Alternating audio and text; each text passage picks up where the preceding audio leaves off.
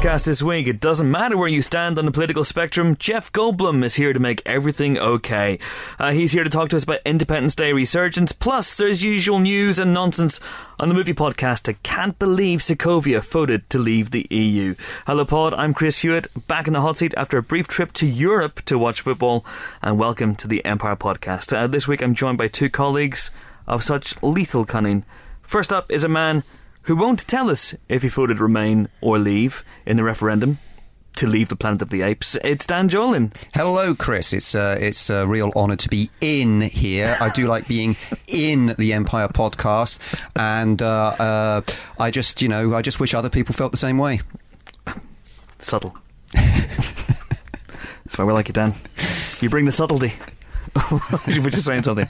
Uh, next up, last but not least, is a man who, again, won't tell us if he voted for Nicolas Cage to remain or leave the National Treasure franchise, but I'm guessing it was remain. It's Johnny Pyle. Of course it was. Hello, Chris. How are you? Good yourself? Yeah, very well, thank you. Excellent, excellent. We're not going to talk politics on the podcast this week. That's all you're going to get from us. Uh, instead, we're going to go straight on to this week's question, which comes from Twitter. It comes from at Fern Fougere. I apologise if I'm mispronouncing that. Fern Fougere. Question for the Empire Podcast. Having just watched episode two of Preacher, a show weirdly I still haven't seen, even though it's probably my favourite comic book of all time. Uh, what are the best church scenes, although not necessarily terrifically violent? Okay, let's get one to get into. Church scenes? Yeah, Yeah. I've, I've got one that isn't in any way violent. Okay, go for it. Yeah, Blazing Saddles. Okay, Yeah, explain. explain. Uh, so it's the hymn that the townspeople are singing. Uh, so the bandits are coming and causing problems, and they sing this hymn, and um, I'm, it's killing me. I can't remember every single lyric, but uh, it just it just ends with them singing, "Our town is turning into shit."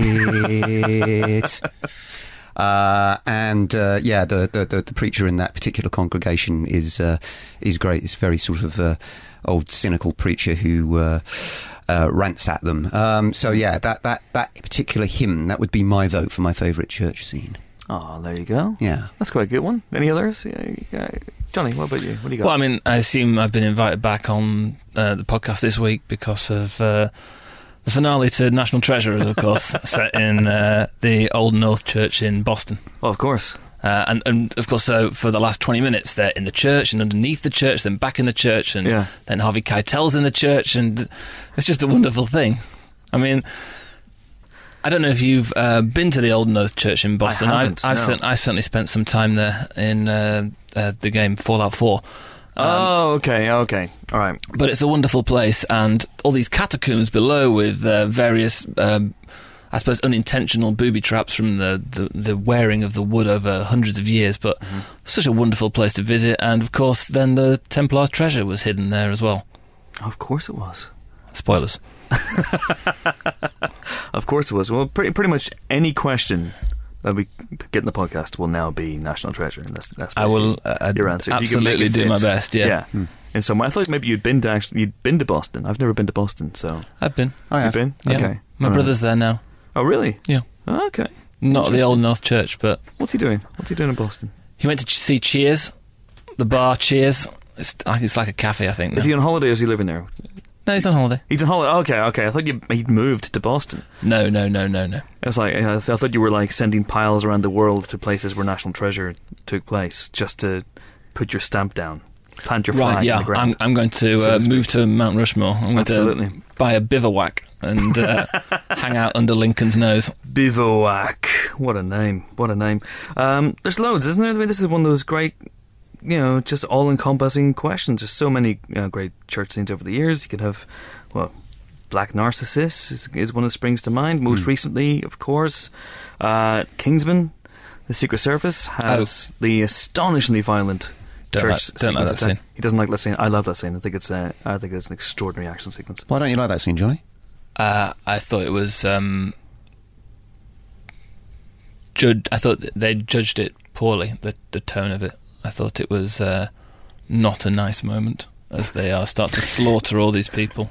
Yes, You're saying it might be a bit but they're- but- extreme and violent. But they're bad people. It goes out of their way. It goes out. The film goes out. Of, goes out of its way to make sure that these are bad people Yeah. who deserve the hell that is unleashed upon them in, in, in that sequence, which lasts about I don't know what three three and a half minutes, something like that. There's loads of great stuff. I mean, um, the Untouchables. The you know, you push a knife, you pull a gun. That that conversation takes mm-hmm. place in a, in a church. That's a, that's a Highlander. great church sequence. Highlander, Where, where the Kurgan says that Jesus was a fool yeah, for giving up his power. absolutely. I mean, there's so many. There's so many great confession scenes over the years that take Oh, place in so many churches. confession scenes. I mean, too many. Too many. Too many. Too, many to list. Yeah. Says Dan. Not think, Yeah. Can't think of one. Can you? Yeah, I can't think No, of a single of one. But all I can think, I mean, I can, well, I can think of Hail Caesar, okay, because that's recent. All right, Yeah. so give me that. Calvary, which starts with an amazing Yes, confession scene. That is a very good confession scene. You're absolutely right. That's very, very good. I mean, Yeah. uh, obviously, churches are, are are sort of ripe for horror films. The the end of the fog takes place in a church. It's a siege Mm-hmm. in a church, and the very, very last shot takes place in a church. And it just there's something really ripe about that setting for horror movies. Uh, what's the other horror? Another great horror film that takes place in a church. Forward into the funeral. A lot For of Weddings that and is Funeral. in a church. and that is the most horrifying film you've mentioned yet. So yeah, I'd say that's The, the that's climax of End of Days, in, The where where, Ga- where, where Gabriel Days. Byrne turns into a full sized demon and, and fights with Arnie. Um, I think that's a forgotten um, average film. Yeah. Oh, The Omen, where Patrick Troughton gets uh, speared by the the falling uh, pyre. Is it a pyre in the church? The church gets hit by lightning Hmm. and falls and stabs him right through, and then suddenly the, the storm and the, the tempest goes away. That's a great moment. I Godfather. moment. The climax of The Godfather. Godfather. Godfather. and the graduate, the Graduate. Yes. So And- many. and therefore Wayne's World oh Two my as well. God, the killer. The killer, the whole, the whole climax of the killer takes place. Wayne's World 2. Oh my god, there's so many. There's so many. Bad Lieutenant. Bad Lieutenant. Another one with Harvey Keitel. Yeah. In a church, Yeah. Doing terrible Absolutely. things. Absolutely, this is, this is amazing. It's too many. There's too many. Uh, so that's about. I think we listed about sixteen there. There's loads. We haven't even mentioned High Noon. Yeah. Yes. Yeah, another good one. Where's um where's the start of Face Off set where he's dressed as a vicar and then uh, there's a there's a choir there. Is that is that in a church or is that'd that be- just a choir in a in a big space? And uh, it's always seemed to me to be just a choir in a big space. But why he's dressed as a priest is never. Is it never made clear? I'm not entirely sure it's made clear. I mean, But- potentially it's a church. Yeah, Potentially, potentially. you know yeah, that's what churches are like in America. it is a church. And doesn't the, uh, the the final showdown take place in a church as well? I think I'm pretty sure they meet up back in the church in, in Face Off. There's there's tons. Yeah, and there's tons. a lovely uh, circularity to the whole thing, really. There really is. It's uh, which is obviously intentional. Of course. They're good spaces, churches, though, aren't they? I mean, they're good, dramatic spaces. You, you know, you can see why they're cinematic. I mean, you, I mean, apart from the, you know, like some of those little kind of weird, sort of modern ones that we have in this country, where you sort of walk in and it feels a little bit just like a kind of uh, town hall. Johnny, you want to say something? Uh, um, this is this is an awful moment for me because it's a national treasure faux pas. Well, we're here. We're here with you, man. We're, we're we got you back. But something was niggling at me as I was talking about Boston, and uh, the finale is not set in Boston. It's set in New Oh my York God. City. See, I, I don't know National Treasure enough to pull you up on that. So So, it's, I just. it's set by it's set underneath Wall Street, isn't it? oh, is it? He sends it. He sends him to the Old North Church in Boston Oh, okay. as a trick to get rid of Sean Bean. right. But of course, I, I just feel terrible, and I, I should probably revoke my National Treasures number one fan status. I'll have to I bur- don't think my there's much competition for it. I'll be honest with you. well. But someone has to take this baseball cap off me and this jacket. You'll be turned away from the pearly Benjamin Gates when your time is up. oh man, this is such a shame. Um, See, this is the thing. I just take whatever you say about National Treasure as gospel. I just automatically assume I feel it's the truth. Yeah, I feel someone should have picked me up on it. Well, I yeah okay. Maybe I need to rewatch National Treasure and particularly National Treasure Book of Secrets because I think that's the that's the real one. That's the underrated one, isn't it? I mean, that's the one that yeah it got disparaged a little bit when it came out, but I've got a feeling it's it's probably the aliens to the the, the first movie's Alien. So I'm I'm looking forward to revisiting those. I'm sure. Yeah. It should be fun. Should Anyway, be fun. so Yeah. uh, I'm, thanks, guys. I've got to go now.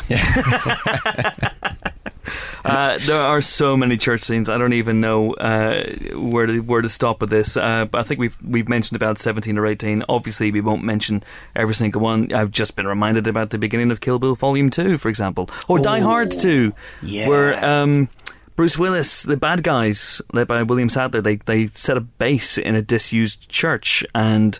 Uh, Bruce Willis ends up fighting meat from Porky's uh, outside the church and stabs him in the eye with an icicle. And there's a great disused church in Terry Gilliam's The Zero Theorem as well, There you go. which it's worth seeing just for that set. In fact, I would argue it's only worth seeing for that set. But I don't want to upset you, Dan. Not on this day. Thank of, you. Not on this day of all not days. Today. No, not, not today. this day. I'm a bit fragile. I may just leap over this table and bite your throat out. Don't do that. Don't do that. Remain. Remain. Um, okay, if you want to get in touch with the Empire Podcast, we are on Twitter as at Empire Magazine. Uh, do use the hashtag Empire Podcast. You can uh, also email us podcast at empireonline.com and we're on Facebook as well, where we are Empire Magazine. Okay, so let's talk about the week's news. The week's movie news. The movie news. Dan, easy. Down, down, boy. Uh, what's been happening? Oh, not much. Great. No, uh, so I, it seems it seems that the, the big news is, is there's been some uh, revelations about uh, Rogue One, uh, but I think the one that's really excited people uh, is the news that a certain Anakin Skywalker, aka Dark Lord of the Sith, Darth Vader, Yes. is going to be making an appearance in some form. I've never heard of him. I hope they call it. I hope it just like he turns up and goes, "All right, Anakin." People, just, you know, just, he's like, "Stop calling me that. it's Darth now." Yeah. Who, who, who would be saying this to him? Um, psychic people, people who have read the script. Okay. It actually it does bother me in Star Wars when he gets called Darth. When uh, when when when um, uh, what's his face? What's his name? Ben Kenobi. That one Yes. calls him Darth, and Yes. it's like it's, it became obvious after that that Darth became kind of it was like the title, not the actual name. Yeah, yeah, yeah. And and it's weird. Why would you know? Maybe he was being a bit mocking or something. But yeah. Anyway, It's so you know. Darth. uh, yeah, exactly. Yeah. I hope they don't have people in Rogue One just going, "All right, Darth." But he also calls him Vader. He goes, Vader. Hmm, that's better. Mm. More Yeah. respectful. I don't know. Maybe he's just being quite formal when you when you meet someone in the, in that world. Maybe it's like, a bit like saying you can't win, Lord, or you can't win, Sir. Maybe it's a bit like Doctor. that. Doctor, Doctor. Yes, that could be it. Doctor Vader. Yeah, Doctor Colin paging Doctor Vader. um, so that's interesting, and and this uh, this comes from uh, a big EW story on Rogue One, which hit this week, um, and. Basically, if anyone thought that Darth Vader was being added to this movie as an afterthought, the that piece makes it very clear that, that he wasn't. That they were actually filming tests on the set of The Force Awakens with Darth Vader, not the real Darth Vader, an actor playing Darth Vader, um, just to make sure that they get the lighting right because it's very, very tricky to light him. So you, know, you get the feeling that sometimes these movies, not necessarily Star Wars, but other movies, occasionally Marvel, maybe the DC movies, do tend to wing it as they go along. Uh, but that, that's that's this is confirmation that Star Wars they're, they're, seem to be planning this one fairly, you know, Yeah. openly from the uh, from the Yeah. Beginning. Sith just got real, man. Sith just got real. What do you think, Johnny, of this? You excited about Vader's return? Yeah, of course. I mean, anything Star Wars, I'd be uh, first in line to see, assuming that uh, James isn't going to see it. Because if he is, then he'll be first in line, Yeah. and he knows karate. He wasn't last time for uh, Force Awakens. He wasn't first in line. Where was he? He was about seventeenth in line, something like that. Yeah, and it still haunts him to this day. it does haunt him to this day. He's not happy about it. He wasn't happy. Helen and I were ahead of him. Um, we were behind loads of people. He should redouble his efforts. Um, but that's, that's cool. I mean, it, everything looks good. The, the character names that came out this week sound very, very good, very Star Warsy. So we, we've known the cast for some while from Rogue One. We only knew uh, Jyn Erso, Felicity Jones' character, but this week others were announced, weren't they, Dan? yes, so we've got Chirrut Imwe, Yep, who is played by Donnie Yen. yep. So he's a blind kind of warrior monk kind of a guy. Mm-hmm. Like, not a Jedi, but inspired by Jedi. So he doesn't have, he's not force sensitive, but he's a, he, he does, does Jedi monkey stuff. So he has all the boringness of being a Jedi, but none of the actual magic. Yes, there you go. that seems to be. There you That go. seems like the but, one life choice. but maybe that boringness is, is, is balanced against his mate, who is called Baze Malbus. Let's just say that again. Baze Malbus. Baze together. Baze Malbus. His name Malbus. is Baze Malbus. Yes. James Arthurs. Yes. What? No, Baze Malbus. yes. Jiang Wen plays Yes. him. Plays Okay. him. And that's his, so that's his kind of buddies. They're a kind of a double act. Okay. Um, so, uh, but that's not my favourite one, not Baze Malbus. My favourite one is director Orson Krennic. Orson Krennic. oh my word! It's He's- kind of a it's kind of a name that you kind of it's it's like as you're saying it, you're kind of walking, and then as you get to Krennic, you kind of slide down a into a pit of darkness and evil. Krennic. So he's a good guy then, yeah. No, it's played by Ben Mendelsohn, Ah, okay. Yes. and he's got really, really white clothes. he does, doesn't he? Really white clothes. So I like I like him. Orson Krennic. That's yes, a good name. This That's is a very good name. We've got Captain Cassian Andor. Mm-hmm. Which is a bit more classic, I think, in terms Yeah. of Star Wars. Uh, that's Diego Luna's character. He's the rebel officer. Um, and then we've got. I mean, this is this sounds like it should be in a in a surfer movie, but anyway, Bodhi Rook. Yes. And What, uh, what surfing movie do you mean? I, any sur- any surfer movie. I mean, you know, it's just a generic surfer movie name, right? I mean, there's there's no particular particular surfer movie. in which Someone called Bodhi would appear, right? Is there? So it could be in like Blue Juice Yeah. or Yeah. like any of that stuff. Yeah, yeah. Right. Any, anything with blue in the title. Yep. Yeah. There was probably something in it called Bodhi. Uh, so that's Riz Ahmed. Mm-hmm. Uh, So he's a pilot, the pilot. Um, and uh, we have Galen Erso, who is Jin's dad, apparently, played by Mads Mikkelsen, the amazing Mads Mikkelsen, best cheekbones in the world, better than Johnny Depp's. that's, a, that's, that's a big claim to make. It is. Wow. Yep. You could slice bread with his cheekbones. And I would. So they're, they're ridged. Yeah. Yeah. So you need a serrated edge really to get through bread. I know. Oh, well, right. Maybe you could, I could slice ham with his cheekbones. How about okay, that? Okay. Would you maybe better? Okay. Uh, and then there's K. I- Actually, I'm not sure how to say this. K2SO. Would you say it's not K2SO, right? No. I don't know. K2SO? K2SO. K, Yes. K2SO. Who, of course, is a droid. yes. Um, and he's interesting. This character's interesting. He's played by Alan Tudyk, um, who uh, has played a robot before in iRobot. Yes, but uh, I think the idea with the K2SO, which I, I really like, is um, so he's a security droid. So he's a bit more. Uh, he's not so. He's not like C3PO polite or R2D2 plucky. He's more a kind of he'll he'll rip your arms off. Um, and uh, he reminds me a bit of uh, the character. I believe it's called HK47. Um, correct me if I'm wrong. I'm going by memory here. In the game Knights of the Old Republic, uh, who referred to all humans as meat bags, and uh, was a complete psychopath. So uh, they probably won't go that far with K2SO, but uh, I hope they do. I hope they do. And finally, yes. Saw Guerrera. Who's that? Saw Guerrera. Who's that? That is um, so. That's Forest Whitaker's character. He is actually a character that's appeared before in the Star Wars in Clone Wars. Ah. Yeah, yeah, Okay. in an episode of Clone Wars, uh, where uh, yeah, he was from the fifth season. Uh, and he, he was fighting with uh, this uh, against the Separatist army, and was actually trained by Anakin Skywalker, aka Darth Vader. So there's actually some connection. Oh my there. word! So whenever they said, because earlier on I read that they weren't going to release Forest Whitaker's name uh, just yet because he'd be playing a character we've seen before, but in a different guise, and the reason for that is because he's not animated.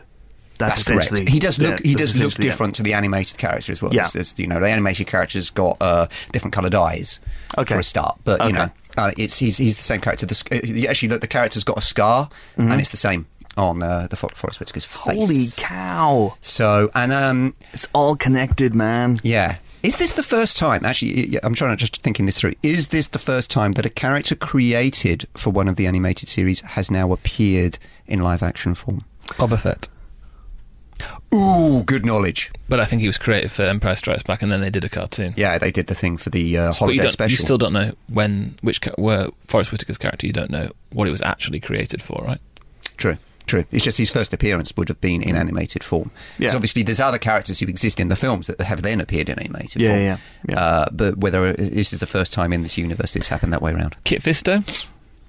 Uh, oh, I, he, was he created by Genndy, Genndy or Jindy Tartakovsky? Uh, possibly.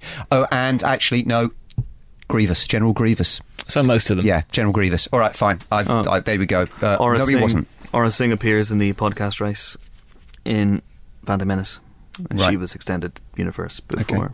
And she doesn't get any lines, but you know, so it, it, there, there occasionally the expanded universe, extended universe, which is now non-canon apart from Clone Wars and some books. Yeah. Uh, did bleed into the into the main films. But this is this is interesting. This is interesting. And presumably he's away into Darth to uh, to Darth Vader's appearance as well. So, Yeah. okay, cool. That's good. Um, and I, I love those names as well. I have to say those Star Wars names are fantastic uh, because it's very very difficult to do a good Star Wars name. I mean, there's there's the the time honored way of doing it. I've, I've just googled this. Uh, so apparently, how you, you determine your Star Wars honorific name and title is. Let's see if we can all do this. And hey, you guys can play along at home as well.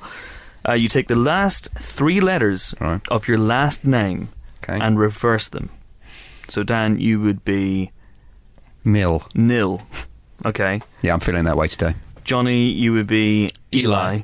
Okay, this is good. And I would be T. okay.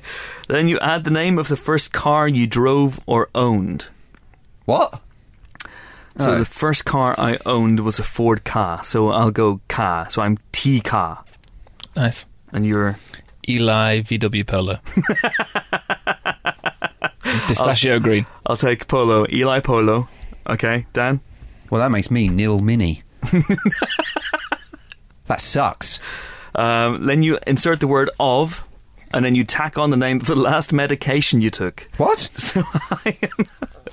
I am. Uh, oh God, I don't know what the last medication I took was because it was a painkiller in France. I'm just going to say uh, Le Aspirin. Nurofen. Yeah, Lasprin. Nurofen. Uh, so I'm TK of Nurofen. Johnny. I have literally no idea. Eli Polo of. Uh, come back to me and I'll have a think. I've no, a I have no medication. Just think, you never get sick, do you? Like the last son of Krypton. I took a pain, a strong painkiller because I um, cracked my ribs. Okay, that was probably ibuprofen.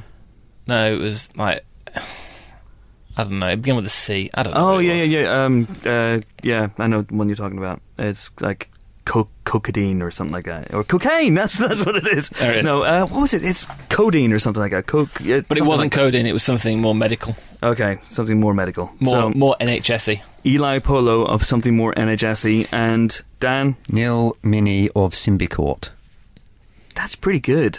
What is, what That's is, pretty it, what is a Symbicort? Symbicort is a dry powder inhaler. f- Uh, it's my asthma medication. Right. Yeah. That's you redeemed it there at the Yeah. end. See, Nil Mini. I thought you Yeah. were, you know, that could be a yeah. reference to. It's because there's, there's, so much, there's, so, there's so much bad This is- atmosphere in this country at the moment that I uh, Okay. have to take uh, asthma We're, we're shutting it down. We're shutting it down. Films only. Films only. What else is happening in the world of film news? So, Universal are also trying to establish their shared universe of movie monsters. So, they're filming The Mummy at the moment with Tom Cruise and Annabelle Wallis and Russell Crowe, with uh, Sophia Boutella in the title role. And now, word reaches us this week that The Wolfman may be up next, and they want Dwayne Johnson to somehow find time in his busy schedule to star in the, in that movie. How is that possible? What do you mean? How's that possible? How can he? How can he have time? Isn't he like you know, like Doc Savage and Shazam and whoever he is in Fast and Furious, Jumanji Yeah. and, and yeah, the Jumanji man. It's San Andreas 2 Yeah. and all sorts of movies uh, and Central Intelligence you know that did pretty well at the box office so it might be a sequel to that. So, you, you know it you, you- it's ridiculous. But this is a man who gets up every day at 4 in the morning which is stupid. I'm not even sure that time exists.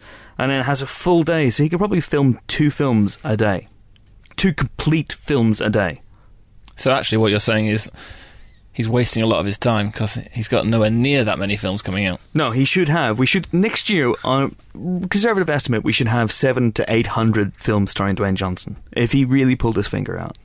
And where are they? Where Where, are are they, they? Dwayne? Where are they? Come I right don't here and fight us. Yeah, start with Johnny, then go to Neil Mini of I Pro. What was it? Symbicort. Symbicort. That's a great name. That's a that's, that's like a bad guy organization in a sci-fi movie. That's Yeah. awesome. Yeah. Uh, get through these two, and then I'll be waiting just to you know run as fast as I bloody can. But He's do you- do you- do you- if, if I was The Rock, yeah, if I was Dwayne, yeah. I'd be a bit wary of going back to Universal monster franchises Uh, mm, yes. Okay. A good point. because look what they did to him in the in not in the Scorpion King in the Mummy Returns. Look what they did to him. Look what they did. Look what they did to my boy. Yeah, I mean, come on. Yeah. Was just that just wasn't that just wasn't good. One of the worst special effects in the history of yeah, movies. and I've seen Die Another Day. Uh, same year, wasn't it? I think so. No, the year No, before. yeah. Mummy Returns was same 2001. time. Bad, bad era. Bad Yeah. era for CGI. Bad days. But yeah, I mean, maybe. Uh, but then again, I suppose then he did do the Scorpion King after that, so he wasn't that bothered. Hmm. Uh, but hey, is that? I mean, he's a big fella. I mean, isn't it more interesting if the Wolfman Wolfman's more of a normal kind of a person when they're not a werewolf? Possibly. I don't know. I don't, I'm not running this, this franchise. Yeah. But, yeah. More's the pity, Chris. I know. It would be awesome. Should we put a request out? Yeah. Say it now. Yeah. This Yeah. is your this is your moment. Come on, Hollywood. You know what's what. Put me in charge. Yay! Every film is a remake of Event Horizon. All of a sudden, Sean Pertwee is in every single movie. Uh, that would be interesting. But yeah, th- so they're not touching Dracula right away, which I find intriguing. Um, That's quite recent, though. The last Dracula, right? yeah. Well, and so's the Wolfman. yeah. I keep on saying Wolfman as The though it's Wolfman. Yeah. so's Wolfman. so I still can't say it right. The Wolfman. The Wolfman. The, The Wolfman. Wolfman. Yeah. There you go. The Wolfmans live next door. Yeah. They're a lovely couple. Reg and Irene. And They're great. Wolfman is But they the, is out, Wolfman from Gladiators. Yes, Wolfman. So Yeah. Wolfman. Wolfman. No, The Wolfman. Wolfman. The Wolfman. Yeah. I don't know. Uh, that was very recent. You're right. The one with Benicio del Toro. That wasn't But that then- recent, right? but the that Drac- wasn't that recent. Dracula Untold. Dracula Untold was, Dracula. was not meant to be part of this. In fact, that film's colossal failure is one of the big reasons why I think they decided to try and do the shared universe of monsters, just like they did back in the old days. So, but with, with Van Helsing with Van Helsing, just like they did back in 2004 with Van Helsing. Um, during that era of bad CG. but again, don't you feel this is a little example of maybe running before you can walk? I mean, you've got the Mummy, you've got Tom Cruise, you've got Russell Crowe. It's probably going to be a big, big film. But don't you want to wait and to see what happens to that film before you go down the line with a sequel or a, a, second installment in that franchise that people may not want? I mean, it's. I think it's fine to like do some like forward planning, but don't announce it to everyone Yeah, because then you look, then you look daft. you do. Should it go wrong, which I don't think it will. Yeah, I mean, Tom Cruise, I think actually rarely makes bad films. Yeah, yeah, yeah, yeah. He's he's he's on a very very solid streak. And in fact, this week, this is relevant to our interests. The the trailer for Jack Reacher Never Go Back came out, directed by Ed Zwick. And in fact, next week in Empire, the new issue of Empire, which hits uh, next Thursday, you can see uh, an exclusive image from the film in the pages of Empire, and also read Ed Zwick talking about the film for the first time, which is very very intriguing. Um, but yeah, Jack Reacher Never Go Back. The trailer came out this week. I really liked it. Yeah, me too. Yeah, it's um, it's solid stuff. I mean, I'm, hopeful for the for the film. This seems to me, I mean, as much as I really like Chris McQuarrie's take, this seems to me to be a bit more confident about who Reacher is so far in this in this take on it. He's a man who doesn't say very much. He's much more of a puncher in this one. He's much more of a one man army in the trailer, certainly, so to speak.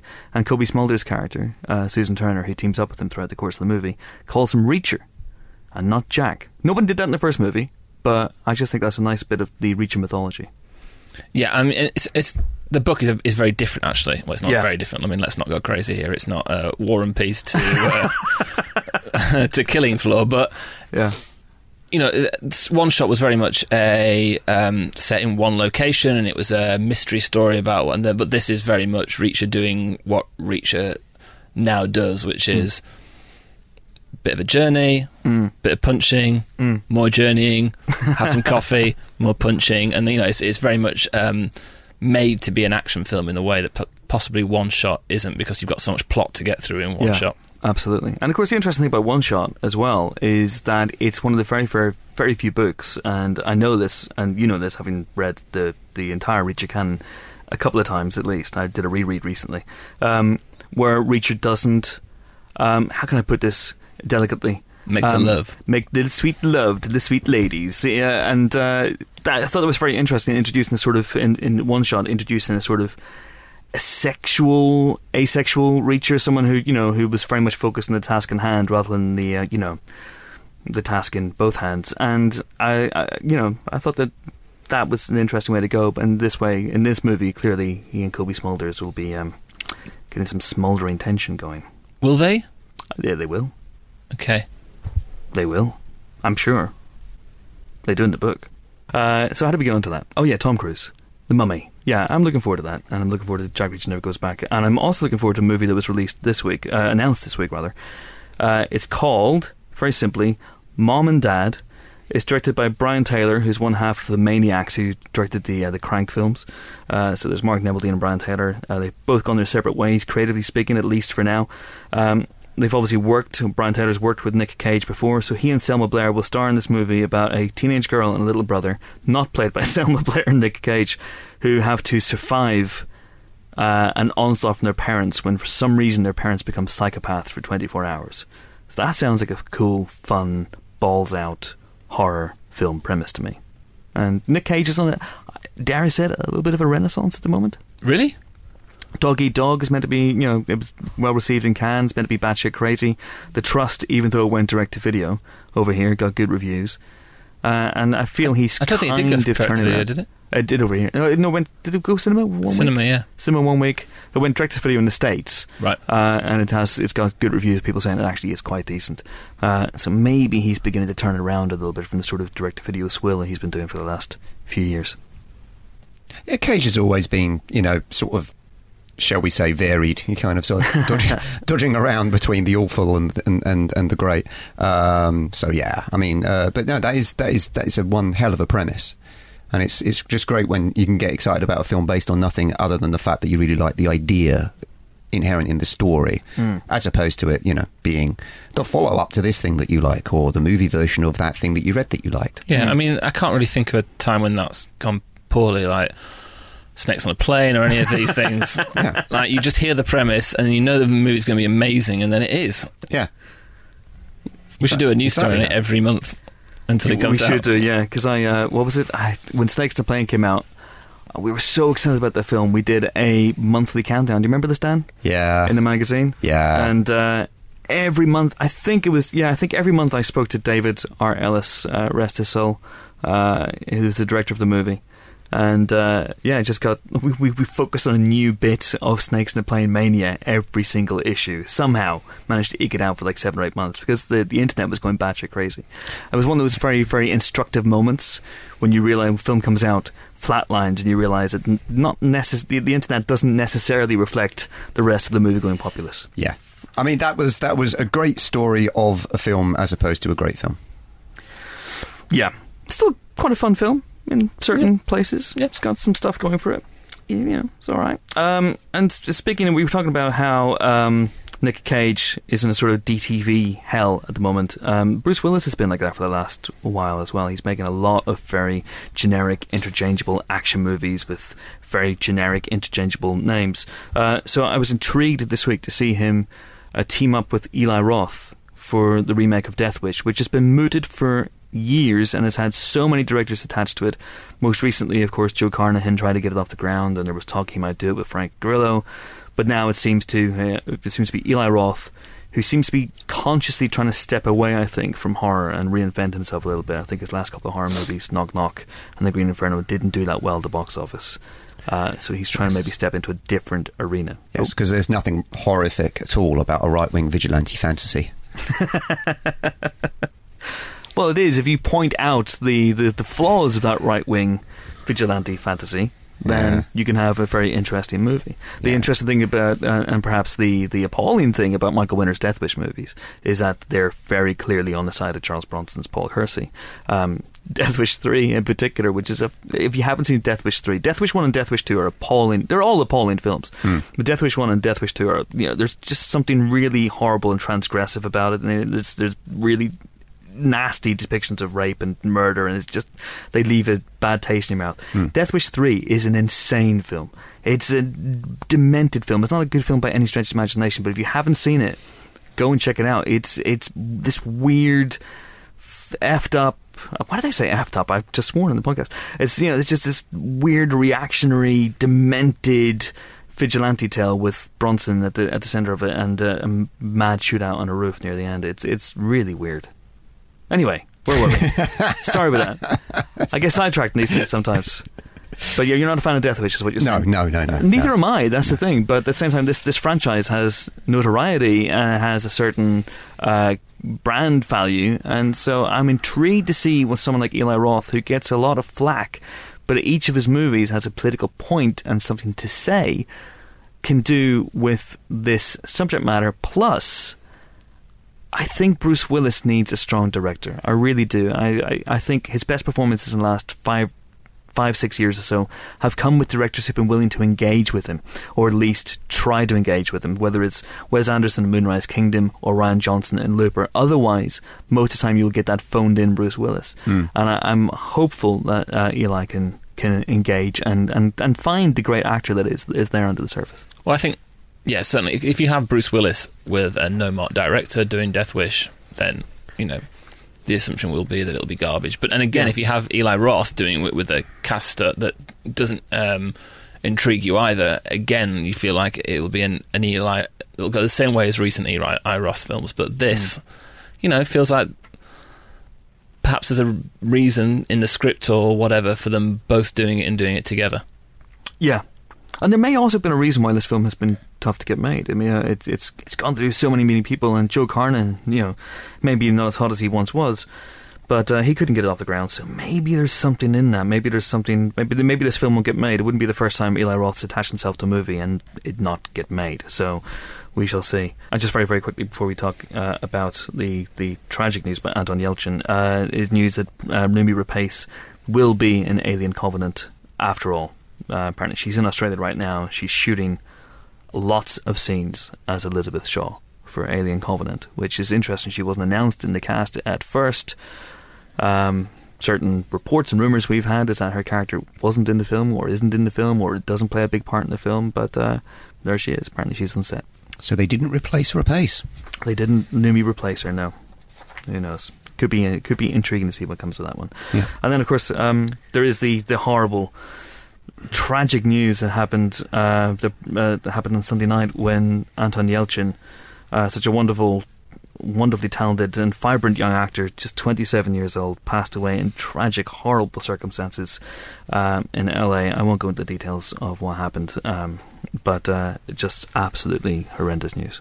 Yeah, yeah. I mean, uh, obviously he has uh, he's new he's you know the new Chekhov uh, was the new Chekhov in the Star Trek films, and uh, uh, that's a big thing. But I mean, you know, I uh, I got a real sense. Uh, Green Room is one of my favourite films I've seen so far this year, Yeah, it's a great film. and one of the reasons that film works so well is because of Yelchin's performance in it. He's he really really holds it together, and, and, and he's really kind of you know the the the the, the audience is you know uh, the voice in a way in that film, and um, I really felt watching that. I thought, okay, this is I'm feeling a moment starting here, and I'm not just saying that because it's what's happened this week, and uh, was was was interesting to see how that would would move him on, you know, uh, and clearly, it's, it's you know th- that's what's happened has just uh, snatched that potential away from from us. So uh, so yeah, that's that's you know just from that from that perspective, it's it's absolutely terrible. But uh, you know, in terms of in Star Trek, I thought he occupied that particular character very well, and I- I can't actually you know there's there's nothing he's done this bad. I actually really liked him in Terminator Salvation. I thought he was really good casting for a young Kyle Reese too. Um, you know, I, I like what he brought to that movie. So, um, so yeah, it's absolutely awful. I mean, as it always is when when somebody talented suddenly is, you know, torn away from the world very suddenly and unexpectedly. Absolutely. He was really, really, really fascinating actor from a very young age. I mean, I, I remember seeing him in Hearts of Atlantis. He was very, very good in that. Uh, he was in Along Came a Spider, the uh, James Patterson adaptation with Morgan Freeman. Um, he's really, really great in an episode of uh, Criminal Minds, uh, which is a show obviously I love um, and will mention at every opportunity. But he was just one of those people who was very, very solid and very, very good and very likable in a lot of movies, whether it was, you know, like Crazy or Star Trek or, you know, Charlie Bartlett. Um, you know, and uh, I, I think he was a, a fine fit in the Star Trek universe. And uh, from all reports, I never met him. Did you uh, ever have the, the pleasure? Never had the pleasure, no. Never the pleasure. Never, no, never interviewed him. Um, but from all reports people who have interviewed him and who'd worked with him, it was it was again uh, fascinating and uh, moving to watch the outpouring of love and emotion for him last week uh, on Twitter from people who had just worked with him, including uh, Jeremy Saulnier, who was you know very very open and honest about their relationship together and said that in a weird way Anton Yelchin had been his mentor, not the other way around. Um, and he was just a very very likable, very nice, very inquisitive, intellectually restless guy who uh, you know didn't take acting that seriously. And uh, I think the, the the overriding image I'll I'll take away from this week is the image of him on set of a movie shielding a, a group of ducks as they cross the road with an umbrella. Uh, I think you know. That just sums him up for me in, in a weird way, but uh, Mm. uh, a, a great talent and uh, taken from us far, far too soon at the age of 27. Anton Yelchin, who died this week. Okay, so let's uh, have this week's guest on. Uh, Independence Day Resurgence opens in the UK this week, and our spoiler special on the film, featuring a long interview with the director Roland Emmerich, will be out next week. All being well, we have yet to record our section of that. Uh, the movie stars, of course, the legendary Jeff Goldblum uh, back as David Levinson. And when he came to London recently, Nick de Semlyen had the honour of an audience with the most idiosyncratic, eccentric, capricious, wonderful acting entity on this earth. Enjoy. We are ecstatic to have Jeff Goldblum on the Empire podcast. How are you, sir? My ecstasy o'erleaps your own. uh, I'm good. How, are you? I'm very well. I'm very well. Yeah, it's a very sunny uh, Monday morning. I It's a nice time to be chatting. It sure is. It's it's very nice. I like all kinds of weather, though. I like your foggy days. Do you know that song? Give us a give us a bit of it. Uh, a foggy day in London town. You don't know it? I don't. I You're don't. not a, you're familiar with it? Well, I feel now responsible for for um, introducing to it to you, but you should look it up. And I'll hear it goes a little bit like that. A foggy day in London town had me low, had me down. I viewed the morning with alarm. The British Museum had lost its charm. How long I wondered could this thing last? But the age of miracles hadn't passed, 'cause suddenly. I saw you there, Nick, and through foggy London town, the sun was shining everywhere. That's foggy day in London town. Wow. Yeah, you'll see. That's a, my poor version of it, but you'll. but but the lyrics are lovely, uh, aren't they? Thank you. Yeah. Oh, thank you. Thank you. And and but you'll hear Tony Bell. You'll hear everybody singing that. That's a lovely song. And is the British Museum somewhere you, you go to when you're in London, or what do you get up to? Oh, you know, whatever the uh, my obligation is, you know, I'm rarely here just on a, a lark at my own, you know, you know, free scheduling, you know, I mean, what I'm up to now is, you know, talking about this movie, this Independence Day Resurgence, and talk sitting here with you. But I, I wouldn't rather be doing anything else th- than this, and then all of this. It's t- you know I'm here touring the touring the press, uh, you know, places with uh, Roland Emmerich. Uh, Roland Emmerich, the director, who's a brilliant, wonderful director, who did the first one, who did this one too, and a good friend. He's a delightful model of a human being. And with Liam Hemsworth, a fine actor. We shared a lot of laughs and a great time making it, and we're hanging out doing this. Yeah. And he's a great, great character too. Perfect for these kinds of parts. He's a he's a deeply decent uh, man, and um, and very gifted and fun to hang out with. It's a, it's a very exciting month for us because you're on the cover of Empire for the first time since The Lost World. I was on the cover. You for were the on the cover World. with some Velociraptors, and now now here you are again with a. Oh, I think I remember that cover. Yeah, yeah, yeah. Uh, well, it's a great honor, boy, oh boy, and that's a heck of a nice looking picture. You're getting kind of up close and personal with a, with a xenomorph. With a what? A xenomorph, an alien. A xenomorph? Xenomorph. Xenomorph. I believe that's the term. I'd never heard that in my life. What's where do you get that from? From the Alien movies, I think called. Xenomorph. Oh, oh, oh, the alien movies, they call them xenomorph. I wonder what's the derivation of that. Mm-hmm. Yeah. But but there I am, yes. But looking unflappable. Look, I'm just looking at you, the camera, as if this thing doesn't bother me. I'm about to, I hope this guy knows what he's getting in for because I'm about to snap these tentacles and use them as a whip against him and give him the old one two. that's right. I look pretty tough in there, don't It's I? pretty great. It's pretty great. Ah, thanks, thanks for doing that. No problem. And it got me thinking that you, you have only this is only your second sequel, as far as I know, Wait and a you've been on the cover let's- both times for a sequel. So Hey, I'm a sequel. You're a hey, sequel sequels guy. Are, are good Yeah. for me so far. Well, good. and was Independence Day Resurgence? What is it? Was it better the second time around? Lie Independence Day is so much better the second time around. Yes, yes, of course it was. I mean, it was lovely the first time. I, it was. It would have been, and if nothing had ever happened besides shooting it, it would have been a delightful dream come true and a great experience. But then people liked it, and da da da da, and they've been showing it, and and and and uh, Roland Emmerich was uh, uh, encouraged to make the second one along with Dean Devlin, and I couldn't be more thrilled. And yeah, I think it was better. I'll tell you, working with Bill Pullman, I spent more quality time with him, and maybe something in me was more available to enjoy him and appreciate him more, as well as my dad, played by Judd Hirsch, uh, Brent Spiner, delightful. Uh, Sela Ward, of course, is the first female American president. I love that character. It was great spending time with her. We're going to spend. We're going to go to Mexico City together to, to do some press. That'll be fun. We and we were at the White House Correspondents' Dinner together. Me with my wife and her with her husband. We met Barack Obama. I love him. So there are perks to this whole Wow. little tour. Can you imagine? And then the new people in the cast, like Liam Hemsworth, a great, great man, of course, and a fine actor. Um, and uh, a decent, decent fellow to his core, decent, a model of decency and character. And uh, and I did scenes with Charlotte Gainsbourg. You know her? Mm, yeah, I like met- her music. Oh, she's a great musician and a great actress and a great artiste and a great person. Have you ever met her? I'd not know. No, she's in town just for today. She flew in, she, then she's going back to New York. But boy, I sure felt grateful to work with her. What a wonderful, wonderful person she is. Yeah, no, it's an exciting cast, and I believe this is your first time in a spacesuit in a movie. Am I right? Hey, you're right. I mean, you'd have have to have done your homework, but I believe you're right. I don't think I've ever put on a you know a moon like an astronaut's outfit.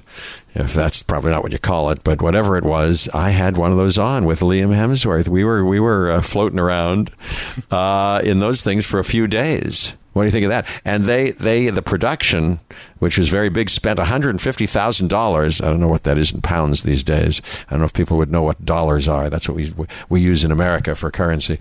We call our money dollars. There, one hundred and fifty thousand of them per suit. That's a hell of a suit. You've never had a suit more than five Five dollars. five dollars. no, you're a, you're a natty guy. I, I doubt that. But um, but how about that? But as much as they spent on them, they were. I don't mean to to to complain, but they were a little heavy and hot and uncomfortable. Yeah. But anyway, we, we, we did our best. But I like being an astronaut. How about that? I got a few uh, a few sort of random quickfire questions. Oh, yeah, I like that. I like you- random and I like quick.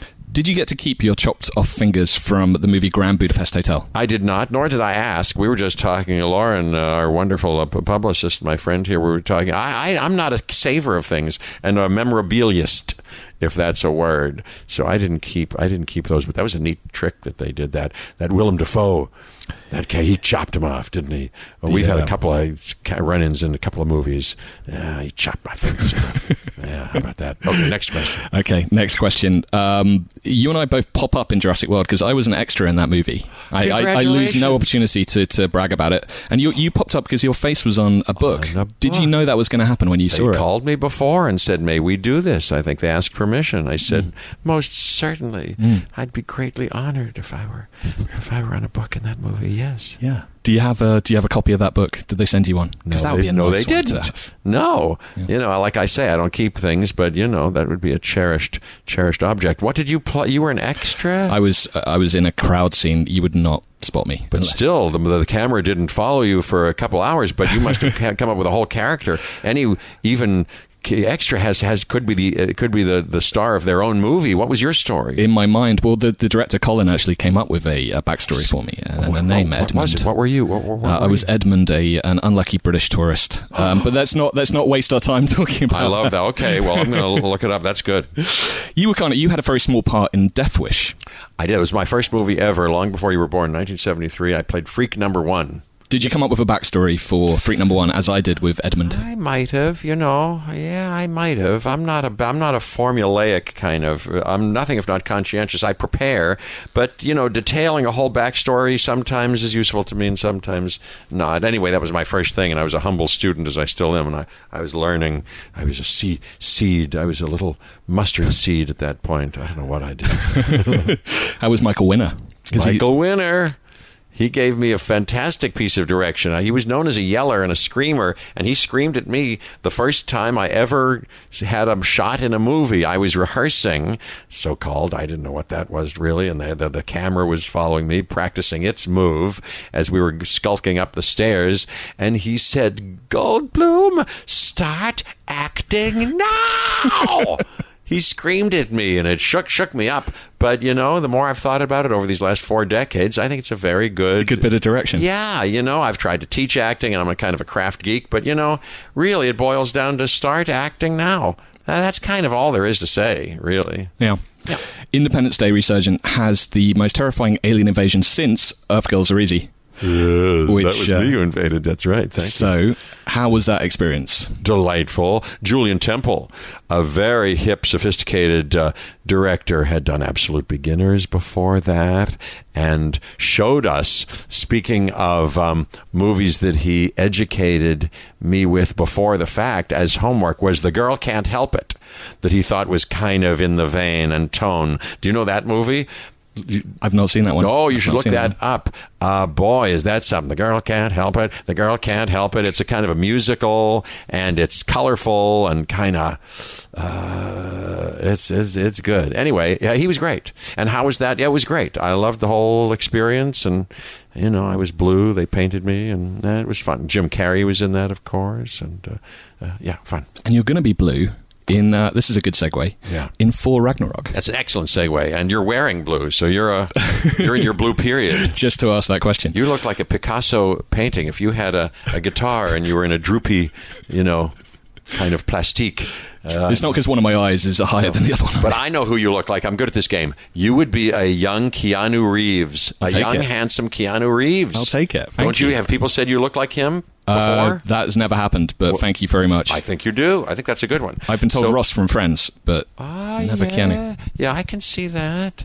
Yeah, or David Schwimmer from Friends. Well, same- same. Yeah, he was oh, that's Ross. He was Ross. Yeah, yeah, yeah. Oh, well, I should have watched that more and uh, study up on my friends. Uh, but your question was blue. Yeah, I'm going to be in that Thor Ragnarok uh, movie that I love. That director Taika Waititi. Yeah. uh, who did created with uh, Jermaine uh, Clement uh, the uh, Flight of the Conchords and did uh, What We Do in the Shadows, which is very good. and his new one has Sam Neill in it, so it's a bit of a you know. I can't. I want to see that. That's the last one he did. I, I hear great things about that, and I had a meeting with him. I I love him, and boy, good actors in that movie. Not only Chris Hemsworth, I love all those Hemsworths and their parents. I met. What a great family. Good stock, and uh, Cate Blanchett, Anthony Hopkins.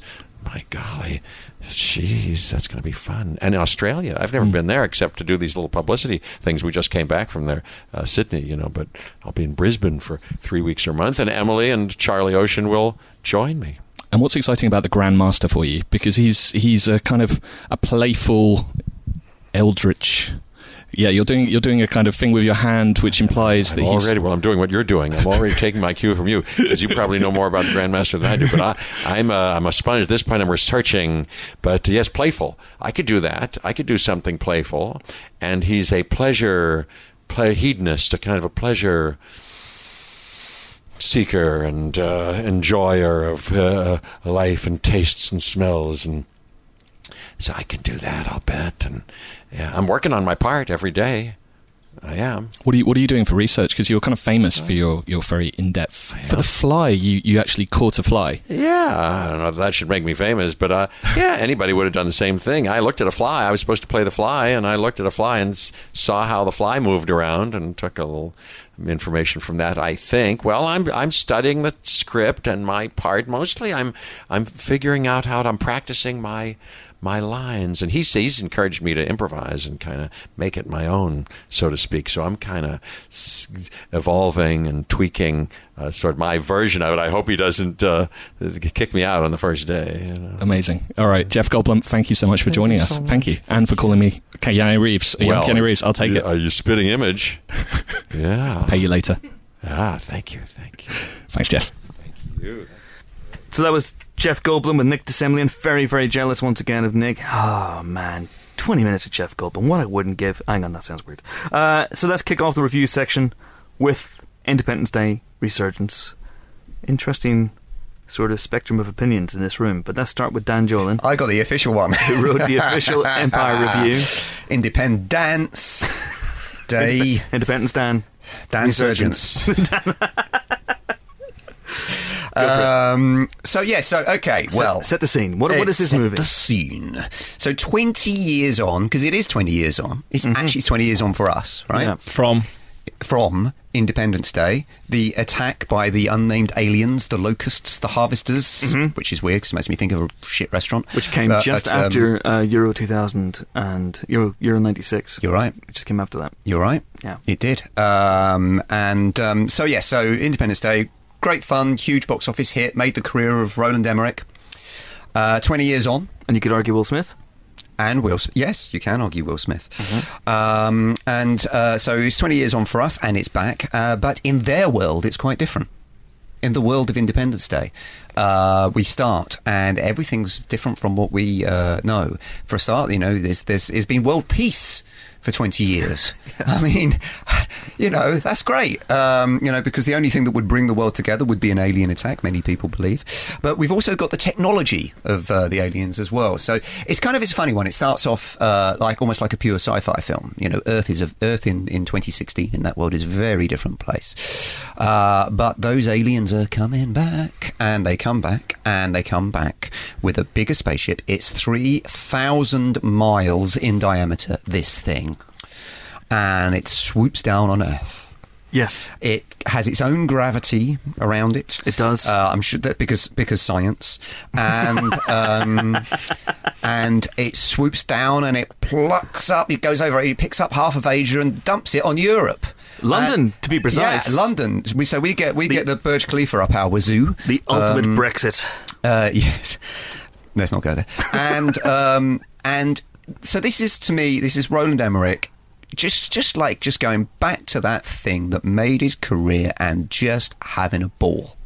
Just having a great time, and he's never taking it too seriously. I mean, okay, he's the, there's there's some points there about you know world unity and the things that divide us, and and it's got some ideas in it about the, the different generations. There's a generation uh, which Jeff Jeff Goldblum obviously is part of, and Bill Pullman, uh, who's back as President Whitmore, although he's very damaged by having the aliens inside his head briefly all those years ago. Only interesting character in the film. Um, look, you can have your say in a minute. All right, let me finish. Um, and so you've got that older generation. Then there's younger generation, the generation of orphans, the people that lost their parents and that uh, that you know grew up expecting this return. Kind of a very mobilised society. So there's all these ideas in it, but really, you're just watching it just to see how big and silly. And yes, it's completely ridiculous. I mean, there's one bit where Goldblum basically looks to camera. And, and delivers a zinger, and and you, you just, and it and it, it ends with the audience being directly addressed by a character as well, just basically you know, putting their hands up in the air and you know um, this is not a spoiler and and shouting something basically to the audience. Emmerich knows his crowd and he's here to please them. So let's not take it too seriously. Let's just go along, party like it's 1996. Oh, were, were standards for movies much lower back then? Is that is that why we're accepting this? No, Okay. It's just. I- it was- I it just- was- I it was- I'm- it was- I'm- I'm just curious. I it was- It was. yeah. It was a good time. It was a fun time. It was fun times. We're going to hash it Um, out properly. I'm yeah. not going to. I'm not going to pollute this with my opinions about this dreadful film um, too much. I'm going to leave it to you. Official Empire review. Uh, Yeah. In fairness, I'm the only one in the office who doesn't like this movie. Everyone else came out, spread smiles on their faces. Three stars, Johnny. Four stars, Dan. Other people four. Other people three. This is fine. It's okay. We'll hash it out in the spoiler special. Then I will air all my grievances with this movie. We'll have a good old chunk of time. Yeah. It'll be fine. Yeah. Uh, Johnny, what did you think? I thought it was three. Yeah. Um, well, basically, I think I think the first one is a four, and Yeah. I don't think this one is as good as that. Uh, so that makes it, but I still think it's a good film. So I think it's a, I think it's a three. I don't think the setup is quite as effective, No. but I think uh, Independence Day actually the first thirty minutes to forty-five minutes are um, impeccable. That uh, building of tension, and then suddenly you have that big release as the White House gets hit, and the U.S. Bank Tower, and the uh, Empire State Building. Uh, they all go, and uh, I think I think that's wonderful. And you don't get the same kind of thing because there's there's, an, there's another alien thing that comes in a big white floaty ball thing, Yeah. and it's never entirely as clear cut what's going on. Yeah. And then there's a weird thing in a paddy field in the in the alien ship. So things are stranger this time round. Things aren't uh, quite as as pure. Yeah. But I think it's I do think it's a good time. I I, I would recommend people went to see. In fact, I would recommend that they watch the first one to refresh themselves, and then went to uh, to see this one and just had a nice time at the cinema. I did that actually. I watched Independence Day uh, like the week before. Okay. Uh, before I knew I was going to see this, so I just thought, let's you know, set myself up. And I totally, totally actually agree with that point that you just made, Johnny, which is it's in my review about the build up not being as good. I mean, part of it is you're watching a different world to start with. You're not watching your own world. So Yeah, yeah, you, you, yeah. you kind of lose that sort of element of, But- the, the, the, of, you know familiarity. But they have that weird nod familiarity where they have seemingly rebuilt entire cities uh, down to 1996 specifications. So London, which gets destroyed in the first movie, is just there, rebuilt with the London Eye as well, which is uh, intriguing. And they rebuild Washington with the White House. Um, I thought this was a clumsily written and clumsily made movie. I thought that the, uh, the well, I'll get into it in the spoiler special, but I, I don't agree with the. I, I, I, I do agree with you because I think the build up is clumsy. I think the spaceship just arrives and it's meant to be a big gotcha moment, and it's just a little bit anticlimactic. Um, but it's interesting the way he decides to move away from the uber destruction that he has. You know, obviously, he he pioneered in Independence Day, and then with the Day After Tomorrow and 2012 and Godzilla, he, he you know maybe he felt I've taken it as far as I can take it. Uh, so we're going to do something else, and he does do something eh, different with this movie. I just didn't think he did it very well. I will explain all, uh, in my opinion, on the uh, on the spoiler special when we do it next week. I think the, the three big returning characters, which are Jeff Goldblum's character, Bill Pullman's, and um, Brent Spiner's, actually. I, I- Yeah, weirdly enough. but I think they, they're they're all uh, great value when they're on screen, and so often it's, uh, it's the case with these films that it's the new guys who come in who aren't quite as compelling. Yeah, Uh, but when those three are on screen uh, in any sort of uh, whether it's two of them together, just one of them, whatever it might be, I think they're uh, they're always entertaining.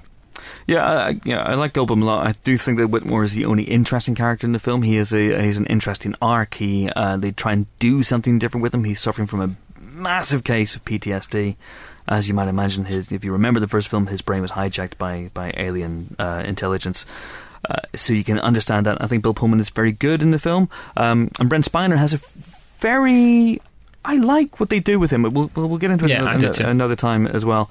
Um, but you're right. The, the, the main leads, so uh, Liam Hemsworth, Jessie uh, T. Usher, and Maika Monroe, sadly are saddled with really bland characters. If you remember the first Independence Day, even all the supporting cast had quirks and stuff and something to do and they were memorable whether it was you know Judd Hirsch or Harvey Fierstein or Margaret Colin they all had they all had minimal screen time but they made maximum impact and I Don't don't forget- think don't forget Randy. Quaid. Don't forget Randy Quaid. How can I forget Randy Quaid flying his plane up the Star Whackers bums? Yeah. How can I forget that? I, I, it's a shame that one of his children actually wasn't wasn't one of the you know you know young adult characters yeah. in in but that would have involved writing a second draft. So burn. Anyway, so there we go. Uh, I yeah I, I didn't think it worked really uh, at all on on pretty much any level. But You see, you're saying things. I, I know what you're saying, and I understand what you're saying, and, Mm-hmm. and, and I sympathise with what you're saying. uh, and these were all my reservations, but I, you know, I just, just sometimes you just that you just enjoy that kind of, don't you know, know. That that warm rush of of just watching a big silly film, Yeah. and it's just it's fun. been a bad summer, and I thought this was Dan and I took a lot of sweets into that film. yeah, I was uh, actually, yeah. All right, I'm sorry, Sugar Rush. It Maybe that- maybe that was a bit of a sugar rush. But I, again, helps. I mean, did you have you You're have you rewatched the first film recently? uh, well, last year when I went, went on set. Uh, okay, okay. I, I, wonder, I, I don't know. Maybe I was. Maybe I was. Again, you know, it's, it's when you're reviewing a film. There's so many different factors. You know, you, you might, for example, if I reviewed a film today, whatever it is, Hmm. it couldn't get more than two stars, right? Whoa, whoa, whoa, whoa! Can we cut that bit? That was no. That, that was a that was a joke. Was it? That was a joke. Was it? That was a joke Was it? about my mood today. But no, sometimes you get little factors that, that, that, that come into play. And I'd I'd seen the first film quite recently, and I, I thought it, it just felt like a great tribute to that and a great continuation of that. Um, Hmm. And I think that I think that certainly buoyed me. Boy, do you indeed. All right, so four stars uh, for Independence Day uh, Resurgence, which is, of course, we always say in the Empire podcast, an Uber recommendation. Do we say that in the Empire podcast? I don't know. I don't know. We- we I do mean, now. Roland Emmerich is German, so perhaps, you know. Maybe it is. Uh, so there we go, four stars. Um, and I will be seeing it again this weekend, hopefully. Oh, cool. Euro 2016 games notwithstanding. Uh, next up, Secret Life of Pets. Oh, I did that. Johnny, you wrote, you wrote the review. I did. this is amazing. oh, serendipitous. Okay, yes, go for it. Uh, yeah, I mean, so it's an animation. It's from the people who um, unleash minions on the world in uh, their various uh, original films, and then the spin-off and their little shorts. And so you do get a, sh- a minions short beforehand where they Very uh, funny one. do some guardi- uh, gardening. Oh, you see, you've seen it as I've well. seen it, yeah. Uh, yeah, it was all right. I liked it. There's a, there's a poo joke. Uh, it had me. Um, yeah, so uh, five stars for that. Five stars for, was it Minion Mower? Mower Minion? Something like that. It's, it's I wrote like- it yeah. down in my book and then never mentioned it again. Yeah, I don't remember it, but yeah, it's it's it's quite funny. And then the the actual movie Secret Life of Pets is Don't remember it. don't remember it at all. It's about the Secret Life of Pets, isn't it? Yeah, something about that. Yeah. yeah. Um, so there is, yeah, there's a dog. He's voiced by uh, Louis C.K. and he, uh, you know, lives a lovely life in a New York apartment block. He has pals who happen to be other dogs and cats and a, uh, think, guinea pig that's running around the vents. yeah, it's a guinea pig. Yeah. And uh, then one day, uh, his uh, his owner brings back uh, a big uh, mongrelly dog, possibly a mongrel, possibly a dog that I don't know the breed of, and um, but it's a it's a disaster for him. You know, he doesn't uh, isn't able to sleep in his bed anymore. This dog eats his food. They don't get on at all, and events conspire, and eventually the two of them get lost in New York together, and they have to try and find their way home. Meanwhile, their friends go out to uh, search for them, and there's also a group of very evil, abandoned, flushed. They're called the flush pets, right? hmm Yeah. And they uh, they want to kill them for some reason.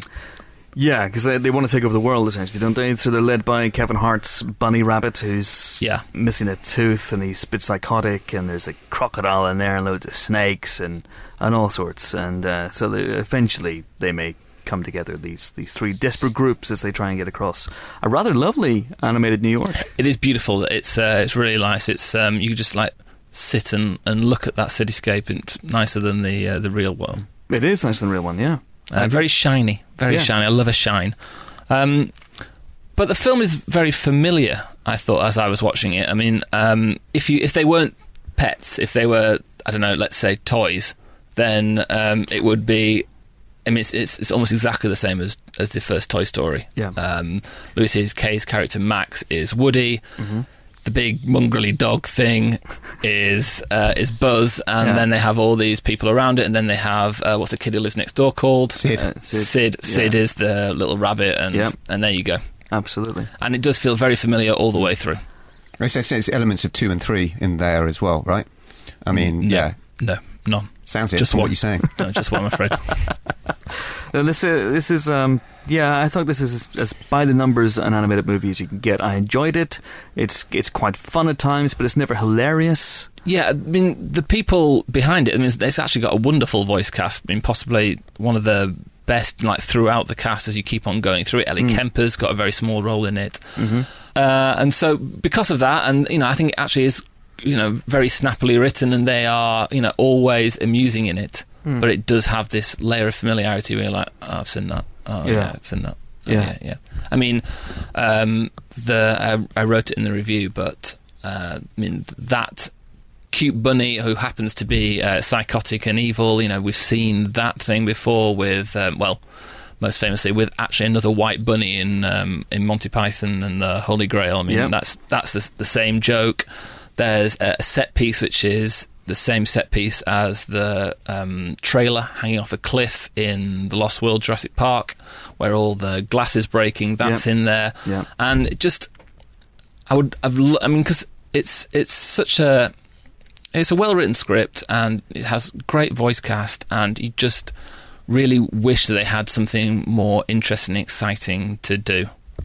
Yeah, agreed. Agreed. Really good cast. Eric Stonestreet and Louis C.K. as we mentioned, Jenny Slate, and I just I just kept wanting it to be something more. I kept want, I kept wanting something better, uh, uh, funnier lines and funnier situations. But you know, as it is, it's a perfectly passable animated movie. Yeah, I was always entertained, but Absolutely. I was ever so slightly disappointed as well. It ain't Finding Dory, but it'll do until Finding Dory gets here.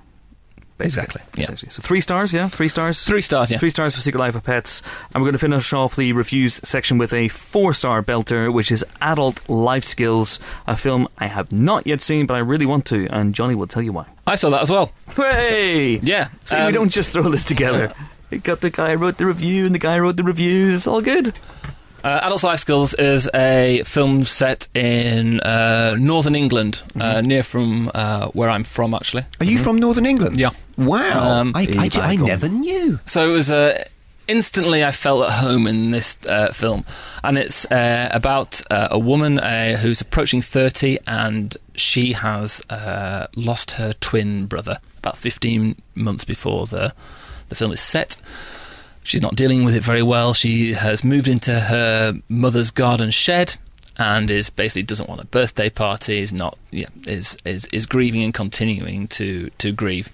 And uh, into this uh, world, she is thrown together with uh, her eight-year-old uh, neighbour who uh, lives next door, and he is struggling with. Um, well, his, his mother has uh, terminal cancer as well. So, I mean, this this film sounds depressing as hell, uh, but it isn't, and um, it's uh, a lovely, sweet, uh, whimsical uh, comedy drama. There are very sad moments in it because you can't deal with talking about. Um, you know, death and grief without uh, that happening, but uh, these two come together and uh, start to help each other through this difficult time in their life. It's a it's a it's a lovely film. It's very very fun. It's well acted, and the laughs and the tears are balanced uh, really well. Okay, fantastic. I can't, I can't wait to see it. Uh, Jodie Whittaker, big, big fan of hers. Uh, Brett Goldstein is, is great also. So, yeah, fantastic. Right up my alley, it seems. Four stars for adult life skills. Uh, and that's all the movies we're going to review in depth this week. Elvis and Nixon stars uh, Kevin Spacey and Michael Shannon as perhaps the least Elvisy Elvis in the history of cinema. Um, is also out this week. We gave it three stars, which of course is a recommendation. So if you do fancy some Elvis and Nixon action, and then highly long to your nearest cinema. I just can't picture Kevin Spacey as a evil president. I just, I just can't. You're so disappointed we didn't review it. You've been sitting on that line, haven't you? Just been waiting, waiting to get it in. Yeah, and I never got, you know, I never got the headline "President Evil" into the mag, which you know, Really? is is a lifelong regret. Well, there you go. And uh, that is it for this week's Empire Podcast. Uh, there's a couple of Empire Podcast specials that are out there right now for your listening pleasure. There is the Warcraft spoiler special, which is just an interview with Duncan Jones. Dan talked to Duncan Jones for ages. There's not uh, a section where there's a bunch of idiots like us talking about it. Uh, it's just Dan. It's just not. It's not Jones. just. It's not just. It's it's pure. It's a pure experience. It's it's it's it's, ex- it's extraordinary. It's it's amazing. And most popular podcast in China ever, I believe. It's huge. Uh, that went up this week, as indeed did a podcast uh, discussing uh, a, a big feature in the most in the current issue of Empire, the ones on sale right now, uh, where we discuss the 50 greatest sci-fi moments of all time. That's a very fun podcast. So check that out if you uh, if you like, uh, and of course join us next week. For more film-related fun, we will be joined by Elle Fanning and Nicolas Winding Refn, who will be here to talk about the Neon Demon. All very, very exciting. Uh, until then, it is goodbye from Dan. Goodbye. It's goodbye from Johnny. uh, goodbye. That's Sorry, I've just been thrown by Dan's goodbye. Uh, it's a, it, was a, it was a hell of a goodbye. Goodbye. A hell of a goodbye. And it's goodbye for me. I'm off to watch Last Brexit to Brooklyn. See you next week.